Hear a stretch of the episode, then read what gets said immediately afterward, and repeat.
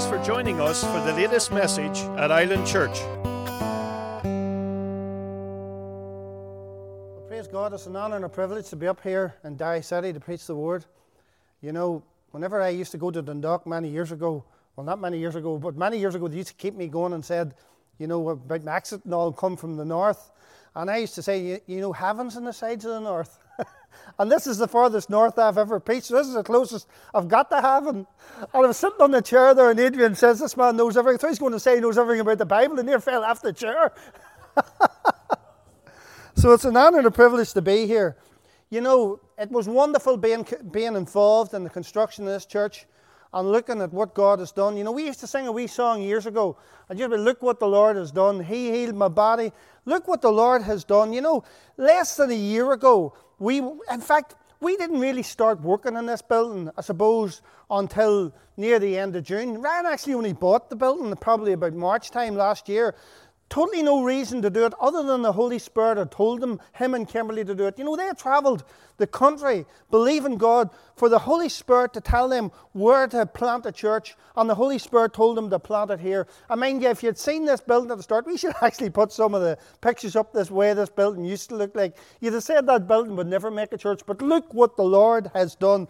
The Bible says in Psalm 127 and verse 1 Except the Lord builds the house, they that labour, labour in vain. You know, when we started to build this house, we hadn't got all our ducks in a row. You know, many a year ago, whenever fairgrounds used to come to town, you know, there used to be all sorts of arcades and stuff. You used to get a gun with pallets in it or, or, or, or corks or something. And there used to be these ducks all come along, and you used to try and shoot them and try and shoot all these ducks in a row. And if you had shot all the ducks in a row, you might have got a goldfish or something.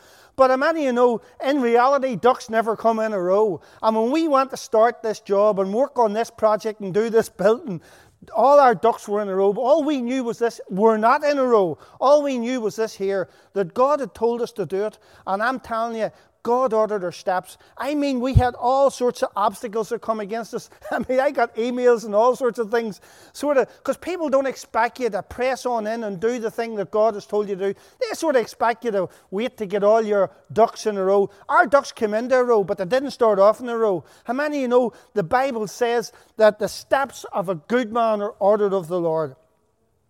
So it's wonderful to uh, be here and see what God has done. You know, sometimes whenever you're heading to a destination or a direction that God has told you to go to, it, it sometimes it doesn't seem like you're making enough ground or things are happening fast enough. Many's a time whenever I climb a mountain, I, I, I climb mountains in, uh, over in uh, the other side of, the, of Northern Ireland in the Mournes periodically. And any time, you know, Ryan asked me to minister a word, I go specifically up the mountains and I say, Lord, I want a specific word for this day, for this people, for what you've called me to do. And as I'm climbing a mountain, a lot of times I'm looking up to the top of the mountain and it's maybe steep, and I'm saying to myself, I'm not really making much ground here. But whenever you look back at where you've come from, sometimes you're astounded at how you've got in such a short period of time. And this, it's wonderful what God has done here and how far we have gotten, how far we have come. I mean, this time last year, we hadn't started this building and we're having meetings in a, a rented building in Queen Street. Praise God for how He's ordering our steps. You know, when we were starting the building, there was all sorts of things that come against us. Matthew 14, verse 30 says, But when he saw the wind, talking about Peter, when he was walking on the water, boisterous, he was afraid and he began to sink. You know, if you look at the circumstances, if God tells you to do something and you have a, a desire to do it, and God has put it in your heart to do something, you're going to come against obstacles. You're going to have tests. The devil's going to try and stop you doing what you're doing. And if you start looking at the circumstances, I mean, we had a, way up on the roof here, we had a thing we had to take down. He used to call it Goliath, and was really dangerous. It was really tricky. But God showed us. My son Luke worked in this job and managed it and done a great job. And God brought lots of people around us clever people, great electricians and great people, painters, the whole lot, and ordered their steps and got the job done. But if we were to look at some of the obstacles that we come against, we had to stop probably. But whenever you've got God in the, uh, uh, uh, on board and you've committed your way unto the Lord, it's wonderful how things come into place. Many of you have ever started something that God wasn't in. You know, it's hard to push water up a hill, you know, but it's great whenever you've got God on board. And I mean, it was wonderful. I can tell you this this is a move of God, this is the call of God, because I seen God's hand in this. And how this come together was, was totally amazing.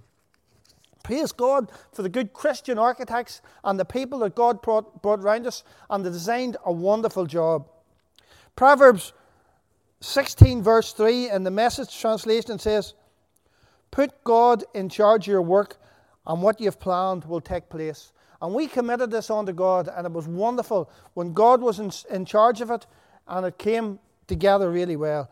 Psalms uh, 37, verse 23 says, the steps of a good man are ordered of the Lord. And many know it says, the steps of a good man are ordered of the Lord. You know, many people have plans and, uh, and, and goals, but they have no action to it. You have to have an action. And the Bible says that as you step out, as you head towards a direction, looking unto Jesus, the author and the finisher of your faith, the Bible says the steps of a good man are ordered of the Lord.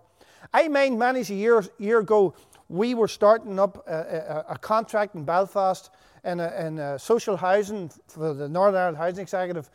And there was me and there was John Holloway there, Thomas McGee, and Tommy Smith. And we had won this great contract, and we were so pleased. You know, look what the Lord has done and how He got us this contract. So went and bought three vans. John bought an Austin Maestro van. Tommy Smith bought an Austin Maestro van, and Thomas McGee bought an Austin Maestro van because Austin Maestro vans were very cheap. so we all bought one for about £500 each. And we were all talking about this job, and we were discussing how to do it. We went and looked around it, and we had coffee, and we had breakfast together, and we talked about it. Then suddenly dawned us, dawned on us, you know, we're not really making any money here until we actually start doing something. So we got stuck in it and praise God, it made it work. Come on, you know, you need to press into what God has told you to do. It's not good enough just to talk about it and to think about it and look at it. There is an action, and God has got a great plan and a mandate for everyone in their lives. And the witness of the Inspirit side of you will tell you what that is, the leading of the Holy Spirit. But I mean, you need to press into it. You need to move into the plan of God for your life. James 1, verse 17, the NIV, the Northern Ireland version. In the same way, am I too far up with this?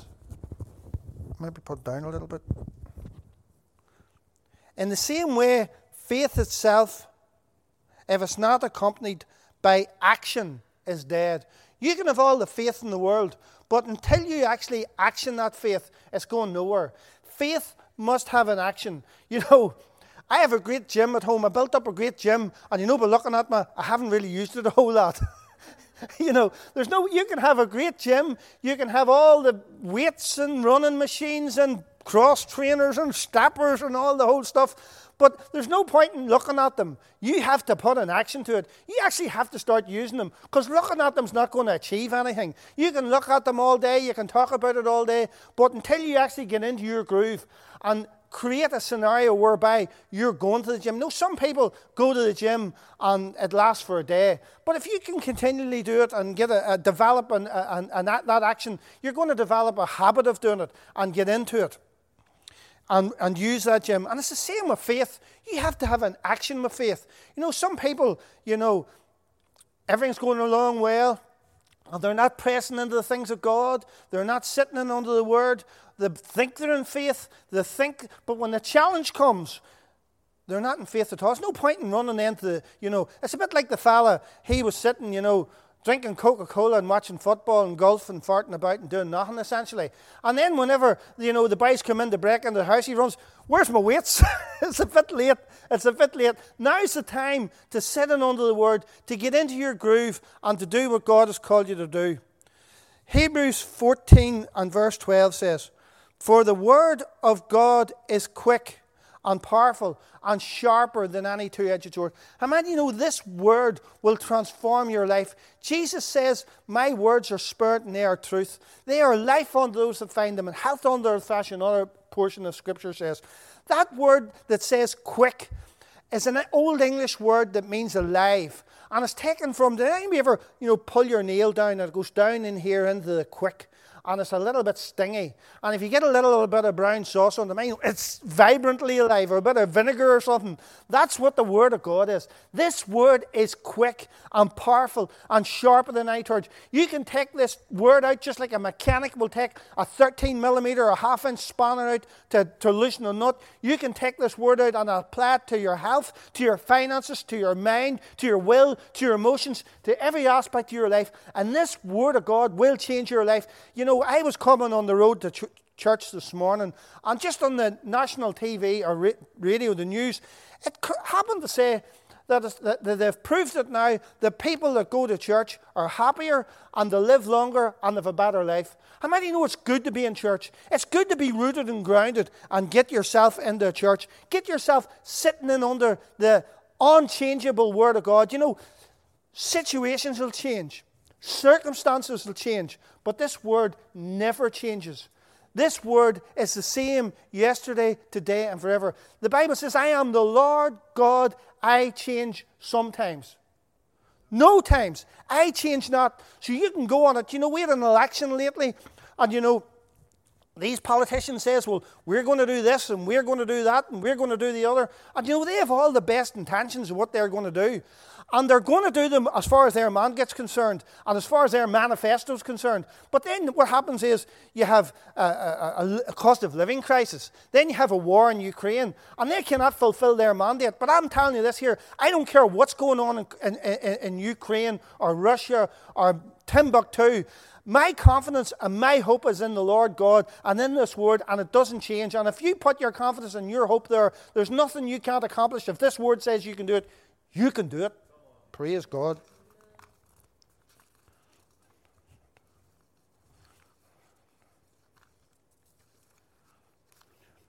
As I said before, you know, you can have a hundred Bibles, you can have all the podcasts in the world, you can have the walls coming down with oh, tapes as we used to have, or CDs. You have concordances, this translation, that translation, and the other translation. And just like the gym, if you don't actually put it into action or don't only do anything with it, it's not going to benefit you. 2 Timothy 1, verse 6 says, Wherefore I put thee in remembrance that thou stir up the gift of God which is in you.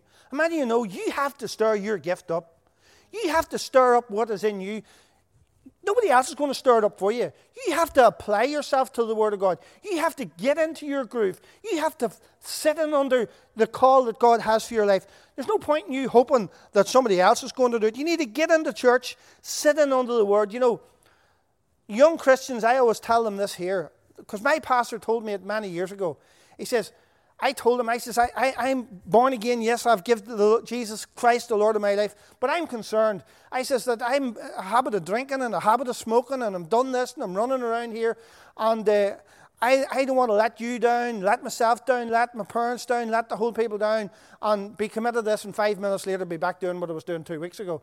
He told me, he says, you come in here and you get in through them doors every time they open, and you sit under the word. He said, I don't care what you do. You sit under the word, you commit yourself, get rooted and grounded, and the word of God will transform your life, and you'll not go back. You may fear going back, and even if you do go back, you sin under the word for six months, and the word of God will transform your life. And I've seen people coming into church, and they look in their bad state and look ropey, and a lot of months later, their very countenance is transformed. So I want to encourage you to sin under the Word. The Word will transform you, and you'll never go back.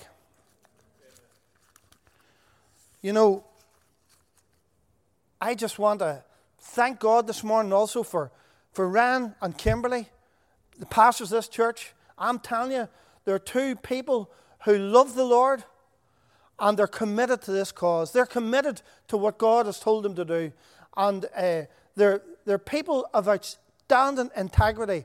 And I just would encourage you that if you live in this city, or if you're handy to it, or if you're listening on a podcast, or you're, you're listening via Facebook or whatever other social media form that's out there, I want to encourage you. If God's speaking to you this morning, and I believe there's people listening to this word that God's speaking to, get behind the vision, get behind the call. These are people of outstanding integrity, and I want to th- thank God for them, and I want to encourage you to get behind the call.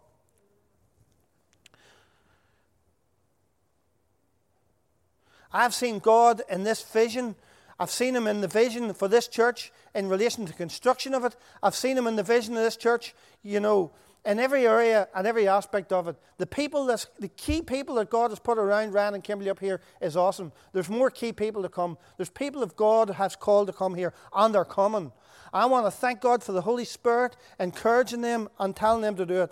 And many know Hebrews 13, verse 6 says, The Lord is my helper. I will not fear what man will do, us, what man will do unto me. How many of you know it's good to have the Lord as your helper? My help comes from the Lord, the maker of heaven and earth. So you need to be in church. You need to get behind a vision.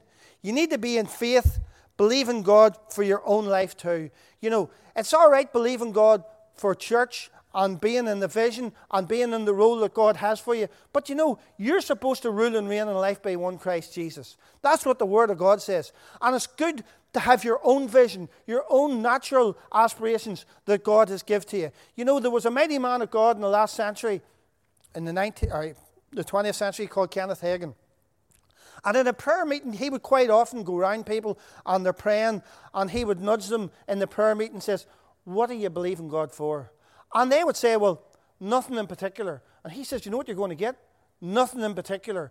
We should have a vision. The Bible says that my people perish for a lack of vision. Hopes, goals, aspirations in your life. You know, there's people that should that are believing God for spouses, for children. You know, I've sat in churches where people have believed God for spouses. I've sat in, and got them. I've been in churches where people have been told that they can't have children. There's no hope of having children. And miraculously, I know a, a lady now, she has four children miraculously, look what the Lord has done. I'm telling you, there's nothing that you can't put your faith in and your hope in and sow it into your heart. Sow the seed of the word in your heart, and it will develop. You know, if you don't sow seeds, do you know what happens? They don't produce anything. I heard this story once. I'm not even sure how true it is, but it sounds true because uh, I do a bit of gardening myself, and some of the aspects of, of it are, are absolutely true that whenever years ago, uh, thousands of years ago, in fact, whenever the, the pharaohs died, they buried them in a, in a, a sarcophagus or a, a, pyramid or whatever, and they sent into them all the things that they were going to get in their fake life, their fake future, which was a lie. And essentially, they took in gold and silver and all sorts of things, but they took in bags of seeds loads of seeds so that they can plant them in the new, in the new world. Whenever they actually got into these pyramids and found these, these things, they found the seeds and they actually planted some of the seeds and the seeds produced. How many know seeds need to be sown to produce? So the word of God, what's sown in your heart, will not return void. Matthew 18, verse 19. If two of you on earth, how many is on earth? If two of you on earth are touching anything they shall ask, it shall be done for, for them of my Father in heaven. You know, if you come into agreement, get into church, the Bible says iron sharpens iron. If you're sitting with people and in agreeing with people, the Bible says one can put a thousand to flight and two can put thousand, two, ten thousand to flight. So it's good to be in agreement. It's good to be around Christians. If two of you agree on earth as touching anything, it will be done of my Father which is in heaven. And we are on earth. Glory to God. The Bible says we should be going to church. I was told this for years that you should be going to church. It says in the Hebrews uh, 10 and verse 25, New Living Translation, and let us not neglect our meeting together as some people do. How many know some people do? I used to be some people who did, neglected their meeting together. But encourage one another, especially now as his day is returning. You know, the world says, or even Christians say, the darkness is getting darker. You know what I mean? It's getting darker out there. It'll never be as bad as the days of Noah. And here's another thing the light's getting brighter because it's another day sooner that Jesus comes back. We need to be focused on darkness or sin conscious. We need to be righteousness focused. We need to be focused on the light. We need to be focused on the answer and not the problem. And the light is getting brighter. I want to look at Psalm chapter 1 and verse 1. Blessed is the man that walketh not in the counsel of the ungodly, nor standeth in the way of sinners, nor sitteth in the seat of the scornful. But his delight shall be in the law of the Lord, and in his law does he meditate day and night. And he shall be like a tree planted by rivers of living water, bringing forth fruit in his season. His leaf shall not wither, and whatsoever he shall do shall prosper. How many want whatever you do to prosper? That's what the Word of God says. The unchangeable Word of God says that whatever you do will prosper. If you're not sitting listening to the BBC News or the RTE News and all them things that are being sown into your life today, if you're listening to what the Word of God says, I have a wee walk that I do sometimes down the edge of the River Bann in Gilford, County Down. And there's some rocks right on the edge of the Bann. I mean, solid blue rock. But out of that solid blue rock, there's big trees growing. And how they grow, I don't know. But I do know, I suppose, because they're planted by rivers of living water.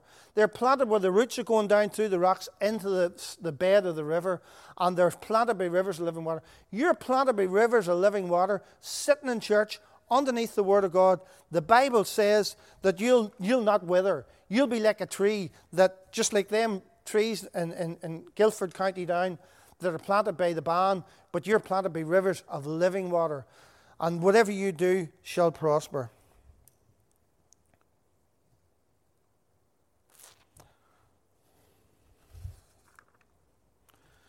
Daniel 11, verse 32 is, says, But the people that know their God shall be strong and do exploits. That's what God says about us. We can be strong because we know our God and do exploits. How many know that we will have tests? But it's not good to focus on the test, and it's not good to be test minded. If you have a test, I'll tell you what you want. You want the testimony. And there's some people that you talk to, and all they tell you is, Oh, I'm going through this test. I'm going through that test. I'm going through the other test. And they're test minded. We need to be focused on the answer. We need to put in the Word of God in and have a testimony. Even Jesus, whenever he was tempted, the Bible says when he uh, endured the temptation, the devil left him for a season. You're not supposed to be te- in tests all the time. You're supposed to rule and reign in life by one Christ Jesus. You're supposed to know your God, be strong, and do exploits. I used to, as a child, really enjoy Captain Kirk and the Starship Enterprise. That shows you just how old I am. But actually, in uh, when I was in my early 20s, I used to also like uh, the second generation and Jean-Luc Picard. He was the captain of the Starship Enterprise at that time. But what I liked about him was they had got a plan, they said what they're going to do, and Jean-Luc Picard was sitting in his big captain suit, he said, engage. You know, we need to be those who have a plan, be strong in the Lord, do exploits, and then sit and look at the building and say, maybe someday we'll get our ducks in a row and we'll build that church. Engage. Go for it. Do what God has told you to do. It's a very exciting time right now, being in this move of God, being in this church, and seeing what God is doing. You know, 20 or 30, 25 or 30 years ago, something fundamentally happened in my life that changed my life. And it was Pastor Rusty Martin, as brother Rusty Martin, and some other mighty men of God came into uh, to, to, Dundalk, uh, Republic of Ireland, out of uh, Texas. And one of the fundamental things that I learned at that time was John 10 10. And this is a big thing for me. The thief comes but for to steal, kill, and destroy but I'm coming that you may have life. That was a big thing for me to know that if it's stealing and it's killing and it's destroying, it's not God. Because we used to be brought up in Northern Ireland, and you know, if you were brought up under in, in, in my generation in Northern Ireland, we were taught the gospel. We knew we needed to be born again. But that was it. We didn't really learn anything else. We knew we needed to be born again. But born again is not the place, is, is what you need to be. But you need to know what that, what that brings into your life being born again. You know. If the circumstances were bad, we accepted it. As Christians, we accepted it. In fact, we had sort of like suffering for Christ mentality. It was no ruling and reigning. You know, if we could be under the circumstances, we were under them. But there was no situation where you said, Hold on a minute here. the Word of God says so forth and so on. We don't need to be under the circumstances. We just accepted it. We don't need to accept the circumstances. Hosea 4, verse 6 says, My people perish for a lack of knowledge. And boy, whenever I was growing up, Christians were perishing for a lack of knowledge. They didn't know what the Word God says, they didn't know their benefits. How many of you know it's important to know your benefits? Your benefits are important. If you don't know your benefits, you're not going to be able to use them. You must know what your benefits are. You know, I come from uh, in between Portadown and Lurgan and Craigavon and Gilford in the country. I live on a farm. But every town in Northern Ireland, and particularly Lurgan, is either orange or half orange and half green. you know? And uh, in Edward Street in Lurgan, there's this place called Mount Zion House, which, is a, which was an old convent. And generally, all the green people went to the people who associate themselves with a nationalist background, they went to the convent to find out what they're entitled to. I mean, whenever we were being brought up in Northern Ireland back in the 80s, 70s, 80s, things were tight. And you know, if you were entitled to something, you really needed it. And people went there from the green side eventually to get their benefits. And you know, from the orange side, from the from the from the loyalist side of, the, of of Lurgan, you know, they wouldn't be seen really going into the green side. However, they found out that if you went to Mount Zion House, you could get your benefits. And I mean, it didn't care whether you were going into a convent or whatever. People needed their benefits, and they went into Mount Zion House and they got their benefits. People of God need to know their benefits. We need to know what we are entitled to. We need to know what this Word of God says that, that, that, belongs to us. If we don't know what it belongs to us, how are we ever going to benefit from what belongs to us? Psalm 103, verse 2 says, Bless the Lord, O my soul, and forget not all of his benefits. How many of you know if it says forget not all of his benefits, that means you can forget them. You can not rem- you can do without remembering what you're entitled to, what this Word of God says you should have. Where I came from in the 1970s and 80s, people were perishing for lack of knowledge. It wasn't that they were forgetting their benefits, they didn't know they had them. They didn't know uh, what, what, what things this word says they could have. They didn't know that healing was provided for them or prosperity or anything else, soundness of mind. They were just you know, it was a sort of a mentality that I'm born again and I'm going to struggle through life. I'm going to crawl on my hands and knees. And whenever I die, I'm going to scrape into heaven and not come in, you know, victoriously in any way. They're just going to get there and nothing more. You know, I heard a great analogy of this one time where this guy, these two guys were getting in this big fancy car and they're driving, say, from, from Derry here down to Dundalk. And it was the middle of the winter and the first guy gets in the, the Jaguar car, and the other guy gets in a similar Jaguar car, and they head down to uh, Dundalk. The first guy gets there and he says, Well, how was your journey? He says it was terrible. He says it rained the whole way and I could hardly even see the, through the windscreen. And better than that, I was nearly f- foundered. He says, Nearly foundered. He says, I just made it here and nothing more. So the next boy arrives down in the same car, essentially, and says, Well, how was your journey? He says it was amazing. He says the sound system in this, this car is absolutely fabulous. He says, better not there. The heated seat and the heated steering wheel and the, these, these wipers that go on whenever it rains. He knew his benefits and he got down there well. But the other fellow just made it nothing more. We need to be there, people who know our benefits, who do exploits. You know, the other day, I'm, I'm great for not knowing my benefits in relation to my car. I was coming back from Dundalk to Portadown, and whatever I was doing on my steering wheel, I hit cruise control. And I mean, I've had the car for years, never knew, well, I knew I had it, but never knew how to use it. But I learned it by mistake. So I can now use my cruise control because I learned it by mistake. You know, one night I was coming into the house uh, and I locked the car, but accidentally hit the lights, and the lights stayed on. And I couldn't understand why the lights had stayed on because I had turned them off. But it was a facility for you to go into your house and turn the key in the door and lock the door, and then automatically the lights go out in the car. So I'm finding out the benefits of my car sometimes by mistake, by not even really f- trying to find them. But it's good for us to know what our benefits is. like, nobody wants to take the time to read the instructions. You know, you get the iPhone and you just want to do what, the, you know, what you know to do. But the iPhone can do so many more things than what actually you know to do. And I, I found out a lot of things in the iPhone by mistake. And it's the same thing, you know, many, many years ago before a lot of yous were born. we used to have video recorders, and like nobody used to know, know how to use a video. We just push the tape cassette in and push the button and tape something. But it had a whole lot of more things that it could do with that.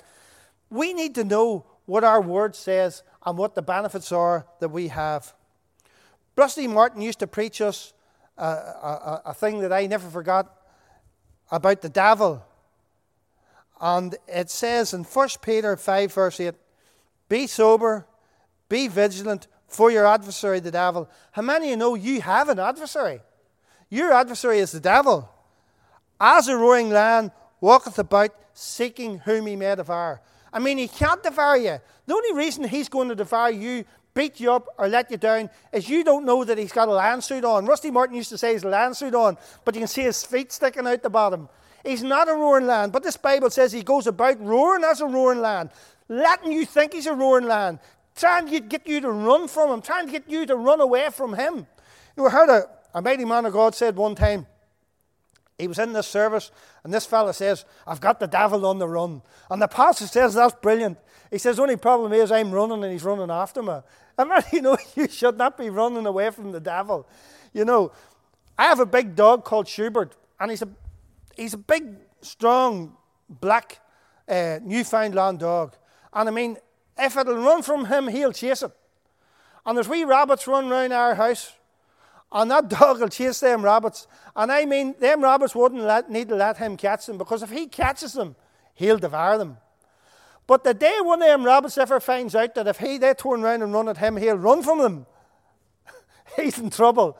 You know, he used to think he could chase the cat, and the cat would run off, run away from him for a day or two. Then the cat turned around and hit him a few scratches with the claws. Now, now he doesn't, him and the cat's great friends now.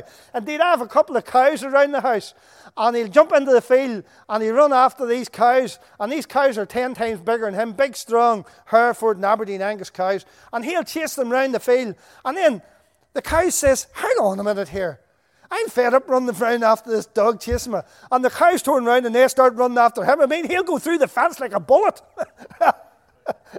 because he's a, if he'll chase you as long as you'll run away from him. But the day you turn round and pursue him, he'll run from you. What does the Bible say? Be sober, be vigilant, for your adversary is a roaring lion, walking about, seeking who devour. The Bible says who, that if you resist him, he'll flee from you. He'll flee from you. Just like the, the cow being chased by Schubert caught on I don't have to be chased anymore. You need to know I don't have to be chased anymore. I'm not going to be chased by this devil anymore. I'm going to put him on the run. I'm not running from the devil. He's going to be running from me.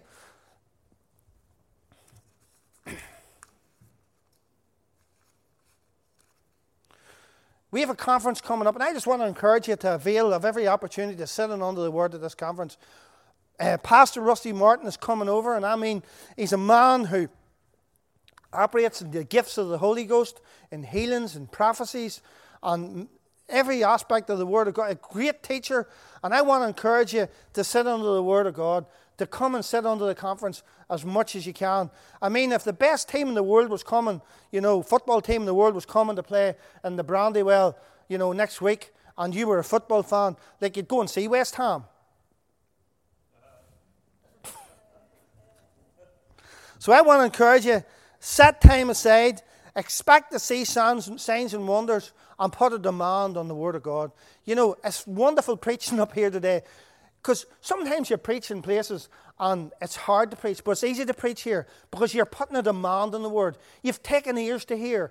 You know, that Jesus says, take ears to hear and put a demand on the, on, on, on, on the teaching, on the gift of the Holy Ghost. I want to thank you. It's really easy to preach here. There's a demand on the Word of God.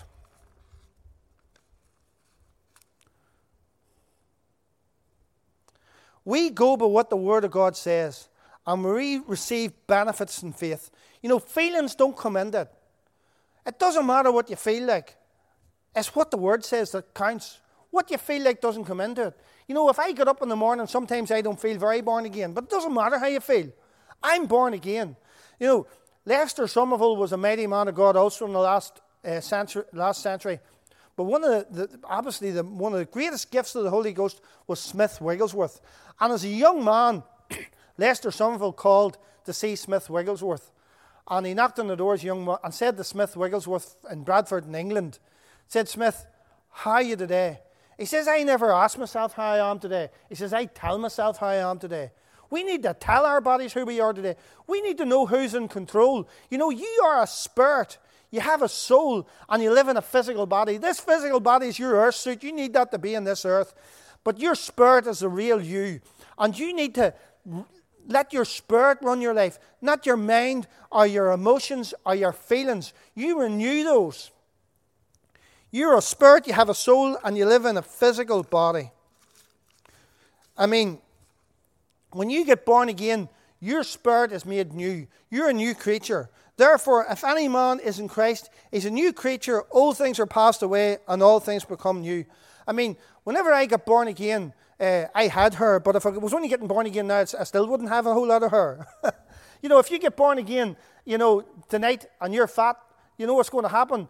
You're still going to be fat because your body has to be trained. If you're going to, you know, be fat, that's what you're going to be. You have to train your physical body. If you uh, get born again, your mind's not going to be made new. You need to renew your mind because your mind has got old habits, got old things it used to do. You know, some people when they get born again get set free from everything. Whenever I got born again, I just didn't get set free for everything. There were some things I had to renew my mind to. There's some old habits that I had to break in my life. And one of them was I used to smoke cigarettes. You wouldn't believe it, look at me now, like. but I used to smoke cigarettes. And that was my weakness. And I can remember, you know, I had a desire to stop smoking. I wanted to honor God. You know, the Bible says that He's put me in authority. And here I am with a leaf that's putting on, keeping me down, this leaf, which was tobacco leaf.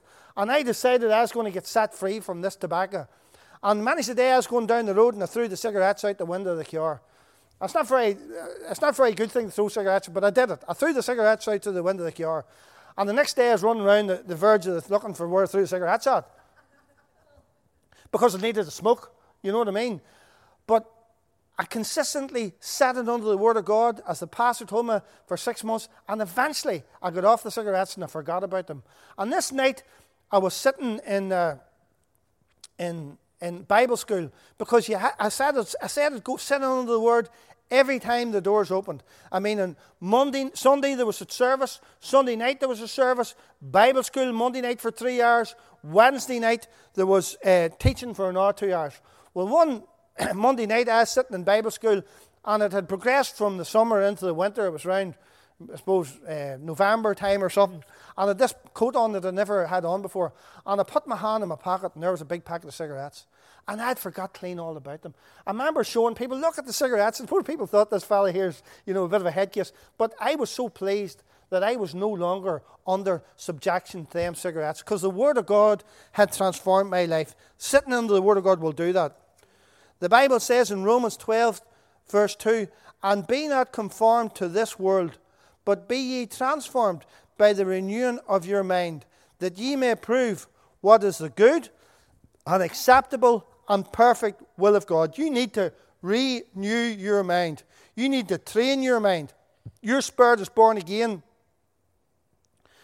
but your mind is not. You develop your spirit also. You know, the Bible says, you develop your faith, I mean, the Bible says that whenever we got born again, every man was given the same measure of faith. But that faith can be developed. Faith comes by hearing, and hearing by the word. As you're sitting under the word, your faith will de- be developed.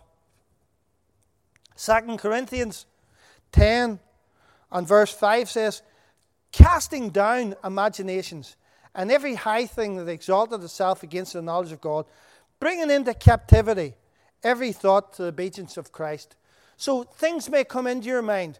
And thoughts may come against you, but you have to cast them down. You have to bring them into captivity. Take them out, put them in jail, take authority over them.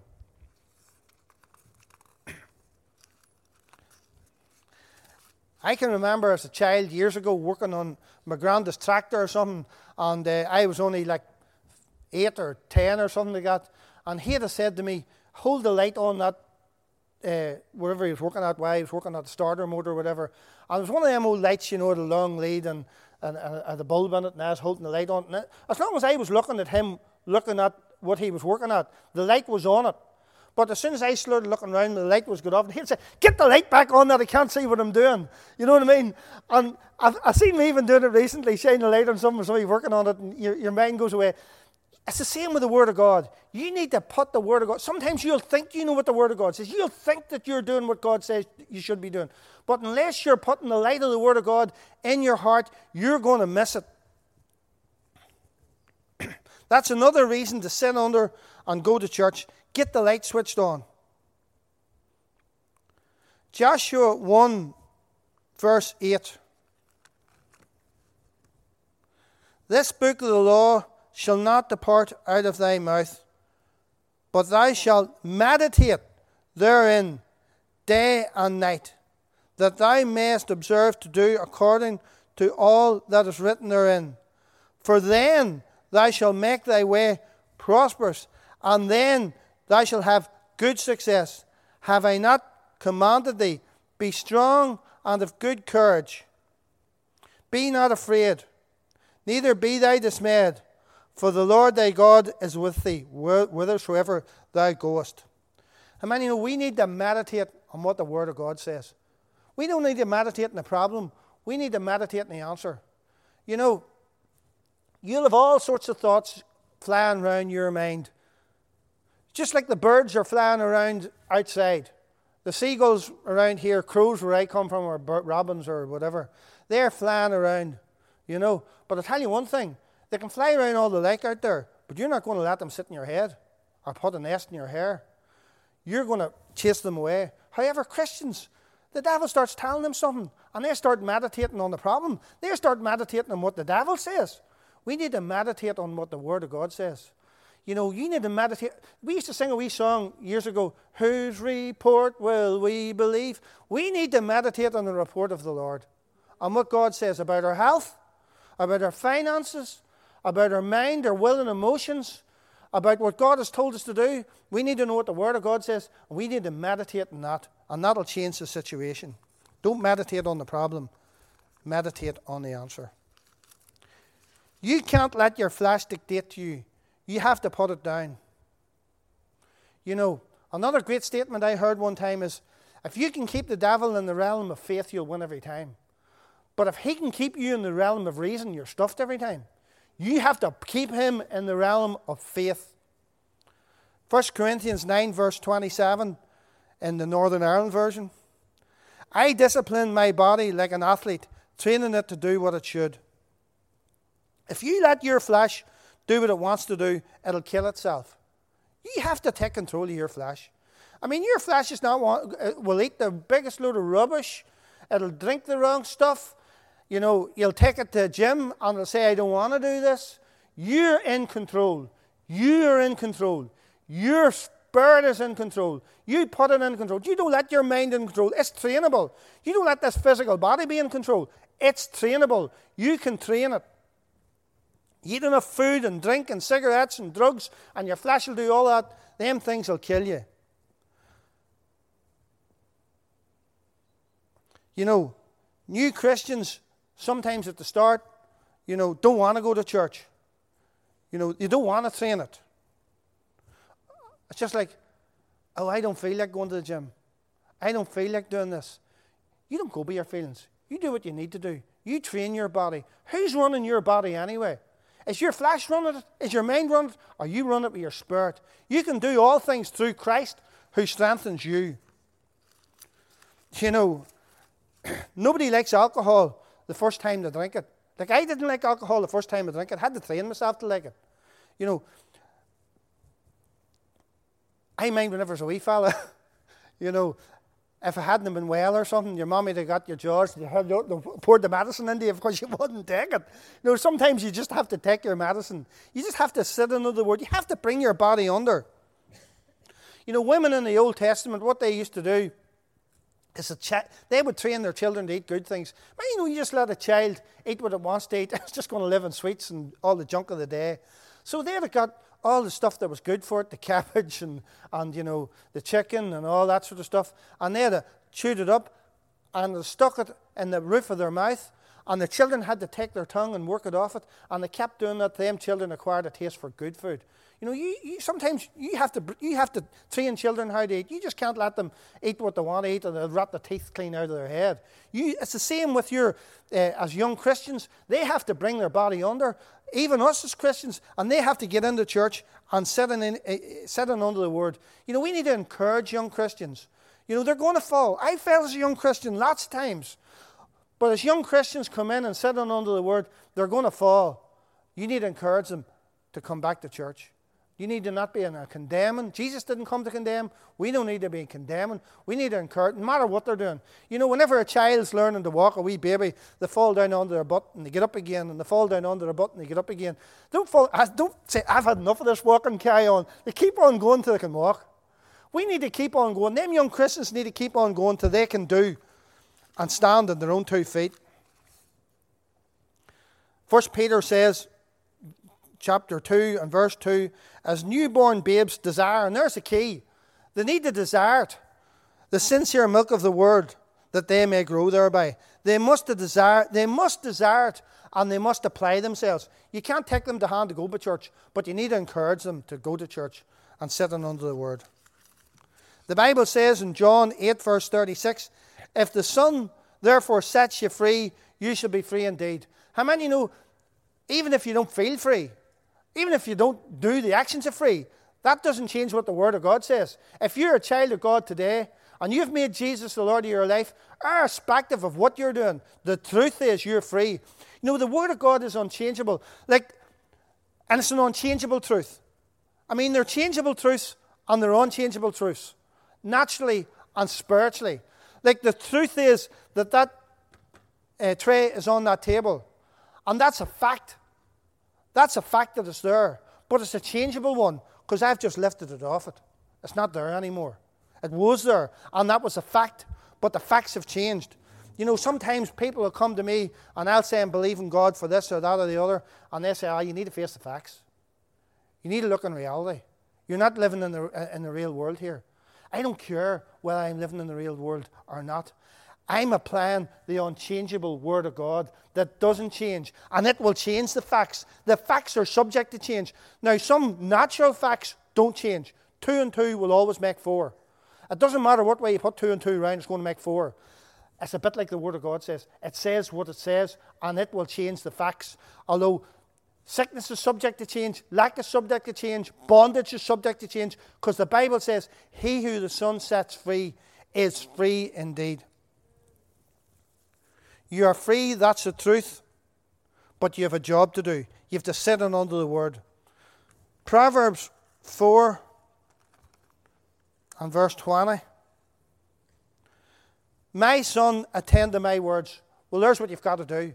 You've got to attend to the words of God. You've got to put them in. You've got to read the manual. I mean, how are you going to know how to use all the benefits of the iPhone if, if you don't actually read the instructions on how to use it as the manufacturer designed? It's the same with this word. My son, attend to my words. Incline them unto thy, incline thine ear unto my saying. That's your ear gate. Let, not, the, let them not depart from your eyes. You need to put them in your eyes and in your ears. Keep them in the midst of your heart. Sow them in the seeds and the seeds of your heart. For they are life unto those that find them, and health unto all their flesh. Another word for that there, word health unto their flesh is medicine. The word of God is like medicine to you. It will be a benefit to you. So let your light shine. Be a doer of the word. What are you putting in your heart? I mean, this pandemic came up a couple of years ago, and we were inundated with COVID 19. I mean, you couldn't have turned the BBC News on or any other news channel. I actually had, there's an app on my, my uh, uh, phone, and on the first page is the BBC News because I like to keep in touch and know what's going on in the world. However, I had to take that app, move it across, and get as far away as I could as possible because that news, we were inundated of it. We need to inundate us in what the Word of God says because it produces fear. And fear's going that way, and faith's going that way. I mean, you can't be in faith of something if you're in afraid of something. You have to be in faith and it was promoting fear, and I had to put it away. I mean, we need to put the word, and if there's something that's in our life that's stopping it, we need to put it out. We don't need to be double minded because that's going to cause double minded. You know, you know through you know some people will come to me and say, you know, when they're feeling all, you know, spiritual and all, I'm believing God for so, such and such and for on, and this is going to happen, and this is going to happen. But here's the thing Luke 6:45 says, A good person produces good things from the treasury of a good heart, but an evil person produces evil things from the treasury of an evil heart. What you say flows from your heart. The Bible also says, out of the abundance of your heart, your mouth speaks. You can say something out of your mind here. But if you get round somebody and you're sitting talking to them and they're not switched on to try and keep up uh, appearances, as Mrs. Bucket done, she, you are, what you're essentially doing is you're having a, out of their heart's going to come what they're believing for because you can't hide what's in your heart. And if you put this word in your heart in abundance, that's, when going to, that's what's going to come out. So if the storm comes and it's boisterous, what's going to come out of your heart? Run for the hills, or I come against you in the name of Jesus. You need to know what the word says, and you need to let your heart be filled with the word of God so that it comes out of your mouth. You have what you say. The Bible says in Mark 11 and verse 24, it says, Whosoever Who's whosoever? That's us. Shall say, Whosoever shall say unto the mountain, Be thou removed, cast into the sea, shall not doubt in his heart, but shall believe those things what he says shall come to pass, he shall have whatsoever he says. Now, we used to encourage people years ago, you, you have what you say. And why do we do that? That's what the Bible says. It says in that, chap, in that verse three times to say and one time believe. What you say is real important. Your words are so important. We need to remember our benefits. Benefit number one we're saved, we're born again, we've got an eternal victory in Christ. I mean, to be absent from the body is to be present with the Lord. Paul says, I, did, I, I want to depart and be with Christ, which is far better. I mean, if you leave this earth suit, you're ruling, you're, you're in heaven. The other thing is, you're healed. The Bible says that Jesus bore your sickness, carried your disease, and by his stripes ye were healed. You're not going to get healed. He says you are healed. We need to get in touch with what the word says and put the devil in the run in relation to our healing. We have supernatural provision. The Bible says, when you bring your tithes into the storehouse, so there's meat in my house, prove me here and how with. If I will not open the windows of heaven and pour out a blessing, you shall not have room enough to receive. You need to put, you need to put a demand on that. It says, Honour the Lord with your substance, and the first fruits of your increase. Therefore, your barns will be filled with plenty, and your presses will burst out with new wine. You need to put a demand on that. Jesus says, Give, and it shall be given to you.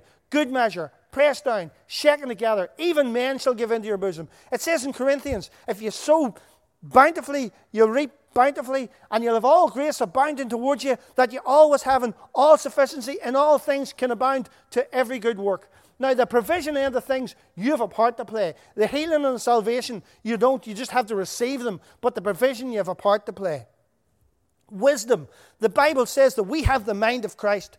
The Bible says, if any man lack wisdom in anything, to ask of Christ that gives liberally, and believe you receive wisdom. Length of days. You know, my daddy come, went in to, to have a heart operation about eight years ago. And I, he was worried about it. You know, when you go in them doctors, uh, you're in that environment, and it's a whole kerfuffle, kerfuffle where you have to say, oh, I'm going to stay in hospital because you leave hospital, you get out of the waiting list and all. I was sitting there for months waiting for a heart transplant. People dying in the hospital waiting for heart transplants. It was a total disaster.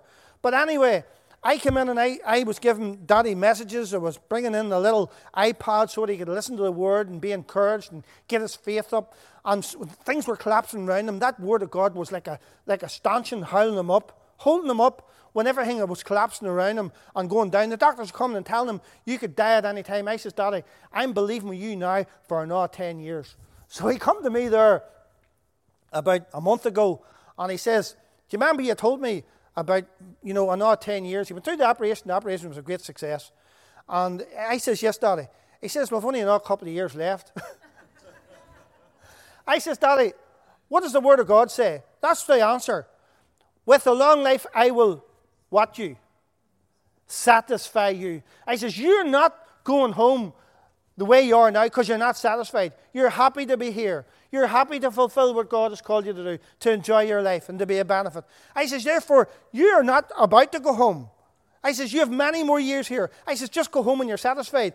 To, as I said before, to be absent from the bodies, to be present with the Lord. Paul says, I, I, I want to depart, which is far better, and be with Christ. Therefore, you be satisfied. So, length of days is another benefit. The generation of the righteous shall be blessed. We are the generation of the righteous. Blessed means empowered to prosper. We are empowered to prosper. The Bible says you can leave an inheritance to your children's children. The Bible says that you can rule and reign in life by one Christ Jesus. We used to sing a wee song years ago. He's under my feet, he's under my feet. Now my victory is complete. For Jesus spoiled principalities, made a show of them openly. He's under my feet. Where's the devil? So when you're talking to him, you point at him down there because that's where he's at. He's under your feet. The Bible says that you are more than a conqueror. What's more than a conqueror? Jesus conquered. Then he took the keys of hell and death and he gave them to you that you could be more than a conqueror. The Bible says God prepares a table before you in the presence of your enemies. We don't need to worry about people. People are our purpose, not our problem. But I'll tell you what, I've seen it again and again in my life. People come against you. I walk in love. My confidence is not in them. As Brother Adrian says at the start, my confidence is in the Lord my God. You know what God does? He prepares a table before you in the presence of them. You always win. As Tamara said to me one time, I was in a bit of a disheartened thing because something had happened that I didn't expect to happen. God perfects them things which concern you. Doesn't matter what it is. I have seen me in things years ago, and I can't understand why that happened. Seeing all that years down the road, I come out on top of it and realised that God was preparing another way for me. God will order your steps. Keep your eyes on the on not on, on the circumstances, but on the Word of God. The Bible says that God's your helper. How many you know our help comes from the Lord, the maker of heaven and earth? God is on the Lord is on my side. Whose side's the Lord on? He's on my side. I will not fear what man will do unto me. There's many more promises. The Bible says that you'll have favor. He says he can pass you with favor as a shield, etc., etc. The more you dig out of the word, the more you'll get out of it. It's inexhaustible. I mean, from now to eternity, you will not exhaust the benefits and the things that God has prepared for them who love Him in this word. There are key people here there are key people listening to this scripture that's going to get under this word. I'm telling you, this building's going to fill up very quickly. You're not here by chance. You didn't just walk into this building and think, oh, I'll go there. You're here because the Holy Spirit pulled you here. And I'm telling you, this is going to be a great move of God. We need to continue to fight the good fight of faith. Be strong in the Lord and the power of His might. We, need to, we don't need to be holding on by our strength. We need to be strong in the Lord and the power of His might. Well, this is what the Word says. I'm going to hold on in the power of the Lord and the power of His might. You know, many years ago, the Germans developed a great airship called the Hindenburg. a big, massive airship, twice the size of this building. And they floated this airship from uh, Berlin in Germany over to Texas or somewhere. And it, as it landed in the United States of America to show big showcases, Hindenburg and had travelled over the Atlantic Ocean, they dropped about a hundred ropes out of it, and all these US Marines there to catch these ropes and hold on to the ropes to pull this Hindenburg down. But something went wrong with that Hindenburg. And instead of these Marines being able to pull the Hindenburg down, it started going up again. And some of the Marines held on and were wise enough to let go when they fell down two or three feet. Other Marines held on and went up far too high and fell down and broke bones. Some of them went up that high when they fell down and killed them it was that big of a problem. But one Marine in particular held on and held. I mean, the thing was away up in the clouds, and you could just see this Marine hanging on with this rope. And women were fainting and babies were crying. I mean, if it, when this boy fell down, which they expecting him to fall down any time, all it would have left in the ground was a greasy spot. He was that high up. However, they eventually got this Hindenburg under control, and they brought her back down to, to, to, to near land. And they all rushed and got this Marine off, and he says, How did you hold on so long? He says, How long so long? He says, I pulled myself up, wound the rope round it held me, I didn't hold it. A lot of people are trying to hold on by the power of their might. Put your hands on the Word of God and hold on on the power of His might. You're strong in the Lord and the power of His might. The Word of God is an unchangeable truth. It's the same yesterday, today, and forever. And you know what? I think that's a good place just to, to, to wind up. A few other things I've got to say there, but I think that's just a good place to stop. So I hope you're encouraged. Hope it's going to benefit you in your faith. Hope you get into your groove. Hope you get into the call of God in your life. You know, many years ago, there used to be an advert on TV. Happiness is a cigar called Hamlet. many know happiness is not a cigar called Hamlet.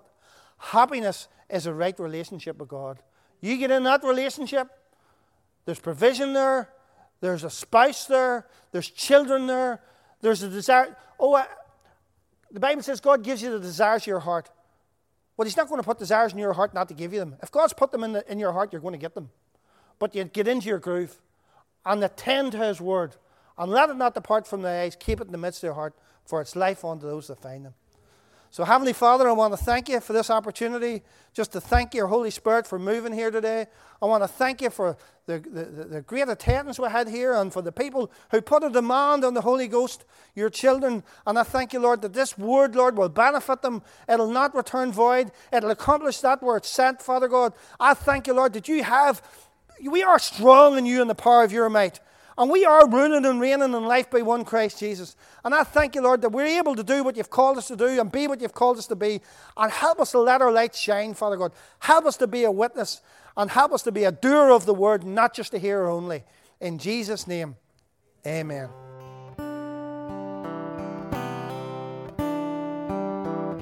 So glad you could join us for our latest message. We are located in the city at 76 Strand Road, and we would love for you to call in and join us. Details are on our website at islandchurch.co.uk.